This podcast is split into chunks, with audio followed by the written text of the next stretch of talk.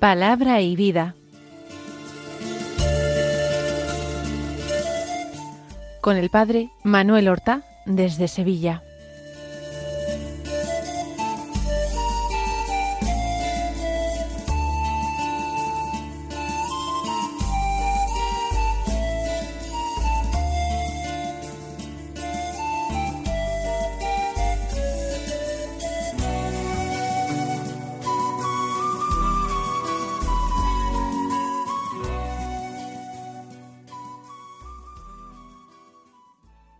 En el nombre del Padre y del Hijo y del Espíritu Santo. Amén.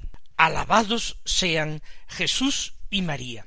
Muy buenos días, queridos amigos, oyentes de Radio María y seguidores del programa Palabra y Vida.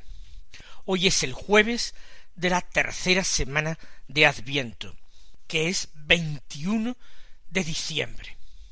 En este día la Iglesia celebra la memoria de San Pedro Canicio, un santo jesuita del siglo XVI, de la primera época, casi la época fundacional de la Compañía de Jesús. Él eh, nació en Nimega, en Holanda, y estudió en Alemania, en Colonia. Allí conoció a la Compañía de Jesús recién fundada fue ordenado sacerdote y destinado precisamente a Alemania, donde realizó una labor de formación extraordinaria, a través de la predicación, a través de sus escritos. Recuerden que estamos en la época de la reforma luterana, estamos en este momento difícil para la unidad de la Iglesia y para la unidad de Europa. Publicó un extraordinario catecismo que ha sido usado durante muchísimo tiempo en la Iglesia y murió finalmente en Suiza, en Friburgo, el año 1597. Vamos a escuchar ahora la palabra de Dios que se proclama en la misa del día de hoy. Seguimos en el Evangelio de San Lucas, cuyo primer capítulo hemos estado leyendo de una forma continuada estos días. Hoy los versículos treinta y nueve al cuarenta y cinco que dicen así En aquellos días María se levantó y se puso en camino de prisa hacia la montaña, a una ciudad de Judá, y entró en casa de Zacarías y saludó a Isabel. Aconteció que en cuanto Isabel oyó el saludo de María, saltó la criatura en su vientre. Se llenó Isabel de Espíritu Santo y levantando la voz exclamó Bendita tú entre las mujeres, y bendito el fruto de tu vientre. ¿Quién soy yo para que me visite la madre de mi Señor? Pues en cuanto tu saludo llegó a mis oídos, la criatura saltó de alegría en mi vientre. Bienaventurada la que ha creído, porque lo que le ha dicho el Señor se cumplirá. Hemos escuchado el relato de la visitación de María a su prima Santa Isabel. Ayer nosotros escuchábamos la anunciación, la anunciación del ángel a María y la encarnación del Hijo de Dios, el primer misterio gozoso del rosario. Hoy tenemos el segundo misterio gozoso del rosario, el misterio de la visitación. María se levantó y se puso en camino de prisa hacia la montaña. Pienso que debemos detenernos con mucho amor, con mucha fe, y deseo de ser enseñados por Dios en este sencillo versículo con el que comienza el relato. En aquellos días, ¿en qué días? Pues inmediatamente después de la Anunciación. En esos días, María no se entretuvo nada de tiempo, lo justo para preparar su viaje, para comunicar su decisión a su familia, quizás a José también, y se puso en camino deprisa hacia la montaña. Se levantó. Levantarse es un gesto que explica disponibilidad, atención, prontitud para realizar lo que se pide. Cuando nosotros estamos en la iglesia, participamos en la Santa Misa, escuchamos sentados la palabra de Dios para meditarla. Pero cuando llega el momento del Evangelio, en ese momento nos ponemos de pie, nos levantamos, como hizo María, expresando de esta manera que estamos dispuestos para cumplir el Evangelio. Estamos dispuestos para llevar el Evangelio hasta los confines del mundo, como el Señor pidió a su iglesia, como mandó a sus apóstoles. Pues bien, María se levantó. Quizás podría haber estado sentada durante la anunciación. Quizás en este momento ella recibió la palabra de Dios y la meditó en su corazón en una actitud contemplativa. Pero ahora María tiene que llevar el Evangelio, tiene que llevar a Cristo. Y por eso ella inmediatamente se levantó, se puso de pie y se puso en camino deprisa a la montaña. No se trataba de un paseo realizado a cualquier ritmo, ni siquiera se uniría a una caravana, no acomodó su marcha a la de otras personas que quizás fueran más despacio. Ella misma tomó la iniciativa, ella caminó a prisa, porque quería llegar pronto, no para comprobar la verdad de lo que le había dicho el ángel en relación a su prima Isabel. Eso María lo creía profundamente, lo sabía por la fe. María quería llevar su alegría y su fe a Isabel, comentar con ella la dicha que ambas vivían, juntas explayarse en un santo coloquio, en el cual cada uno diría cuál era su experiencia de Dios, cómo había recibido el mensaje, que era exactamente lo que estaba esperando. Cuando se tiene una gran alegría, se quiere compartir.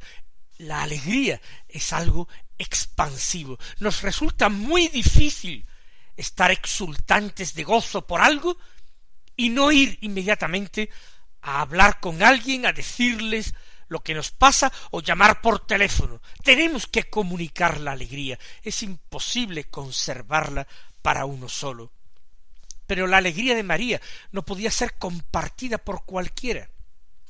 Ni Dios lo hubiese querido, ni tampoco la otra persona hubiera podido comprender a María. Solamente aquella que estaba esperando un hijo de parte de Dios, y esperándolo de una manera milagrosa, ella que era estéril y de avanzada edad, sólo ella que estaba entrando en los mismos planes de Dios que María, en orden a la salvación de los hombres y a la llegada del Mesías, sólo Isabel podría comprender a María y compartir su gozo. Sólo ella, y además no era una desconocida, era pariente suyo, era prima. Por eso se puso en camino de prisa. Y un camino que llevaba a la montaña, a una ciudad de Judá situada en la región de la montaña de Judá. Siempre me gusta insistir en esta idea, en que ningún camino que sube a un pueblo de la montaña es un camino fácil, no es un camino cuesta abajo, es un camino pero María no desdeña el esfuerzo. Ella, que es una mujer joven, sana, fuerte seguramente, se pone deprisa en camino. Y parece que sus pies vuelan. No pensemos en nada milagroso. Dios no le ahorra a María el cansancio ni el esfuerzo. Pero es que la alegría pone velocidad en sus pies. Y allí, en esa ciudad de Judá, desconocida para nosotros, pero situada en la montaña, ella entró en casa de Zacarías y saludó a Isabel. Muchos dicen que esa ciudad de la montaña de Judá donde vivía Zacarías habría de ser Aincarem o Aincarim. Allí se venera actualmente un par de santuarios relacionados con este episodio de la visitación. Allí hay una iglesia dedicada a la visitación de la Virgen y una iglesia edificada sobre lo que se piensa que fue la casa o el lugar donde estaba la casa de Zacarías e Isabel. Y allí el himno que María cantará, el himno del Magnificat, aparece en, en las paredes, escrito en multitud de lenguas, en homenaje de aquella de la que se había dicho te bendecirán todas las generaciones. Saludó Isabel al entrar en casa de Zacarías. Visita inesperada para aquella mujer que estaba de seis meses. Sucedió esto que en cuanto Isabel oyó el saludo de María, la criatura saltó en su vientre. Saltó de gozo. Quiere decir que se estremoció, se movió en su vientre, de una forma fuerte, muy visible. Isabel experimentó al mismo tiempo que la gran alegría al escuchar la voz de su prima, al mismo tiempo sintió la agitación, el salto de gozo de su propio hijo, que además quedó inundado de Espíritu Santo, santificado en el vientre de su madre. Convenía tal cosa a aquel que iba a eh, desarrollar un ministerio tan alto y tan importante, un hombre que iba a ser tan santo como Juan, santificado en el vientre de su madre. Por la presencia de María y por la presencia de Jesús, casi recién encarnado en el vientre de María Virgen, pero realmente presente allí, invisible como lo está para nosotros en la Eucaristía, pero real como también está en la Eucaristía. Se llenó Isabel del Espíritu Santo. Tal es la gracia de la Santísima Virgen. No es sólo ella la llena de gracia, sino que es, como dice la letanía lauretana, la madre de la divina gracia, aquella que es capaz de hacer nacer en el alma la divina gracia de Dios. Madre de la Divina Gracia porque es la Madre de Dios, la gracia plena. Isabel no ha quedado llena de la Divina Gracia al concebir un hijo, no ha quedado llena de la Divina Gracia cuando Zacarías al regresar del templo le comunicó, aunque fuera por señas o escribiéndolo en tablillas, lo que había ocurrido. Ella queda llena de gracia cuando María le dirige un saludo al llegar a su casa. Y de esta manera Isabel, levantando la voz, exclamó. Lo dice a gritos, gritando, porque es imposible contener eso que el Espíritu Santo ha puesto en su corazón. Recuerden cómo los apóstoles en Pentecostés después de recibir al Espíritu Santo, salen a la calle y la primera impresión que dan a aquellos que los ven y escuchan es que son hombres que se han llenado de mosto, que están ebrios. Pues bien, esa ebriedad en el espíritu es algo que padece Isabel en estos momentos, como los apóstoles en Pentecostés, y por eso no puede hablar susurrando, sino que levanta la voz y grita Bendita tú entre las mujeres, y bendito el fruto de tu vientre. Dichosa Isabel que quedó llena del Espíritu Santo, dichosa ella que conoció el misterio de la encarnación en un momento tan temprano. Dichosa ella que nos ha regalado con sus palabras de saludo a María, unas palabras que utilizamos nosotros, uniéndolas a las del ángel Gabriel en la Anunciación, para saludar a María con el rezo del Ave María. Ave María, llena de gracia, el Señor está contigo. Así dijo Gabriel. Pero es Isabel la que dijo, bendita tú eres entre todas las mujeres, y bendito es el fruto de tu vientre. Gracias, Isabel, por habernos dado esa parte bellísima e importante de la oración del Ave María. Nosotros podemos completarla. Tú dijiste bendito el fruto de tu vientre, pero no pudiste añadir Jesús, porque el nombre todavía no se te había revelado.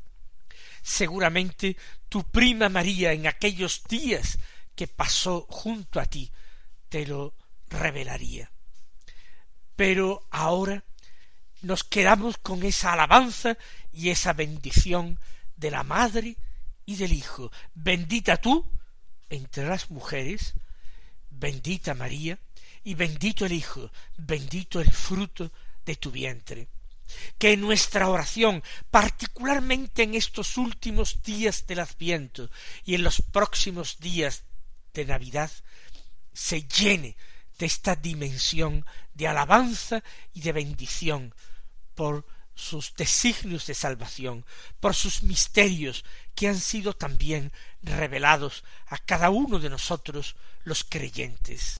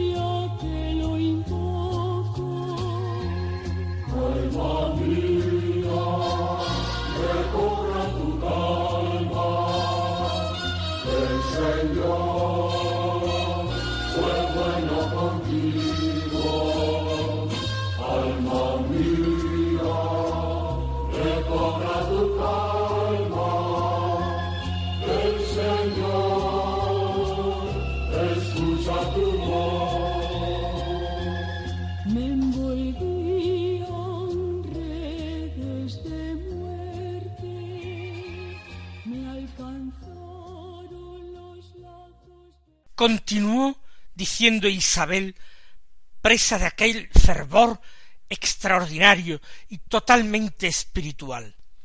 ¿Quién soy yo para que me visite la madre de mi Señor? Yo pienso que no hay mejor signo para discernir que una experiencia espiritual es auténtica y no simple ilusión, puro engaño, no hay prueba más evidente de su veracidad que el que esta experiencia conduzca a la persona a la humildad, a descubrirse nada, a creerse nada, a percibirse nada ante Dios. ¿Quién soy yo? dice Isabel. Podría haber pensado, soy la esposa de un sacerdote, de un sacerdote bien reputado, un hombre intachable, recto, de un hombre justo. Podría decir, soy también una mujer justa en Israel. Soy intachable en cuanto al cumplimiento, a la práctica de los preceptos de la ley de Moisés. Podría decir, he sido distinguida con una vocación extraordinaria, ser la madre de un gran profeta, de alguien que va a tener la vocación de Elías y la misión de Elías. Podría decir todas estas cosas. Vienes, querida prima, a una casa distinguida, si no por sus riquezas, ni, ni por otras eh, cuestiones, sí por la santidad, sí por la elección y la predilección de Dios. Pero sin asomo de envidia, Isabel conoce en un instante de revelación, porque el Espíritu Santo le da esa revelación y ese conocimiento interior, que la vocación de María es infinitamente superior a la suya, que no tiene absolutamente nada que ver, que la santidad de María está por encima de la santidad incluso del arcángel San Gabriel, que a ella eh, le ha hecho a través de su marido ese anuncio. Por eso dice, ¿quién soy yo para que me visite la madre de mi Señor? Es la reina que viene a ver a una sierva, aunque María fuera mucho más joven que ella, y fuera María la que debería acoger con respeto a Isabel, es al contrario. La señora de la casa se ofrece como sierva y como esclava, la madre de mi Señor. Por tanto, ella no se considera sino sierva, sino esclava. Como María a las palabras del ángel había reaccionado. Aquí está la esclava del Señor. Pues bien, Isabel más o menos, aunque no pronuncie estas palabras, así lo expresa. Aquí está la sierva de la madre del Señor. ¿Quién soy yo para que semejante reina, semejante señora, se digne visitar mi casa, la madre de mi Señor? En cuanto tu saludo llegó a mis oídos, la criatura saltó de alegría en mi vientre. Es un signo, un signo físico que Dios le ha dado a Isabel para que reconozca la alteza, la altura de aquella que la visita y el misterio que lleva encerrado en su seno. Bienaventurada la que ha creído, porque lo que le ha dicho el Señor se cumplirá. Llama la atención que esta bienaventuranza o bendición de María no está motivada por haberse convertido María en la madre del Mesías, en la madre de su Señor no está motivada por las grandes promesas que Gabriel le ha hecho a María, sino que para Isabel el motivo de la bienaventuranza es que María ha creído lo que se le ha dicho de parte del Señor. Y es bienaventurada porque su fe no va a quedar defraudada, se va a cumplir todo aquello que se le ha dicho y que ella ha creído plenamente nosotros podemos también vivir esta bienaventuranza cuando escuchando la palabra de Dios la guardamos en nuestro corazón, la meditamos, cuando convertimos la palabra de cada día en vida nuestra. Entonces también la misma escritura nos dice Bienaventurado aquel que ha creído, porque lo que le ha dicho el Señor se cumplirá. Mis queridos hermanos, que el Señor os colme de bendiciones en estos días y hasta mañana si Dios quiere.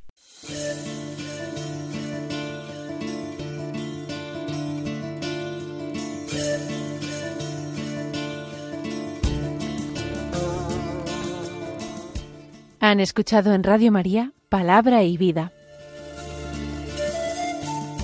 un programa que dirige el Padre Manuel Horta.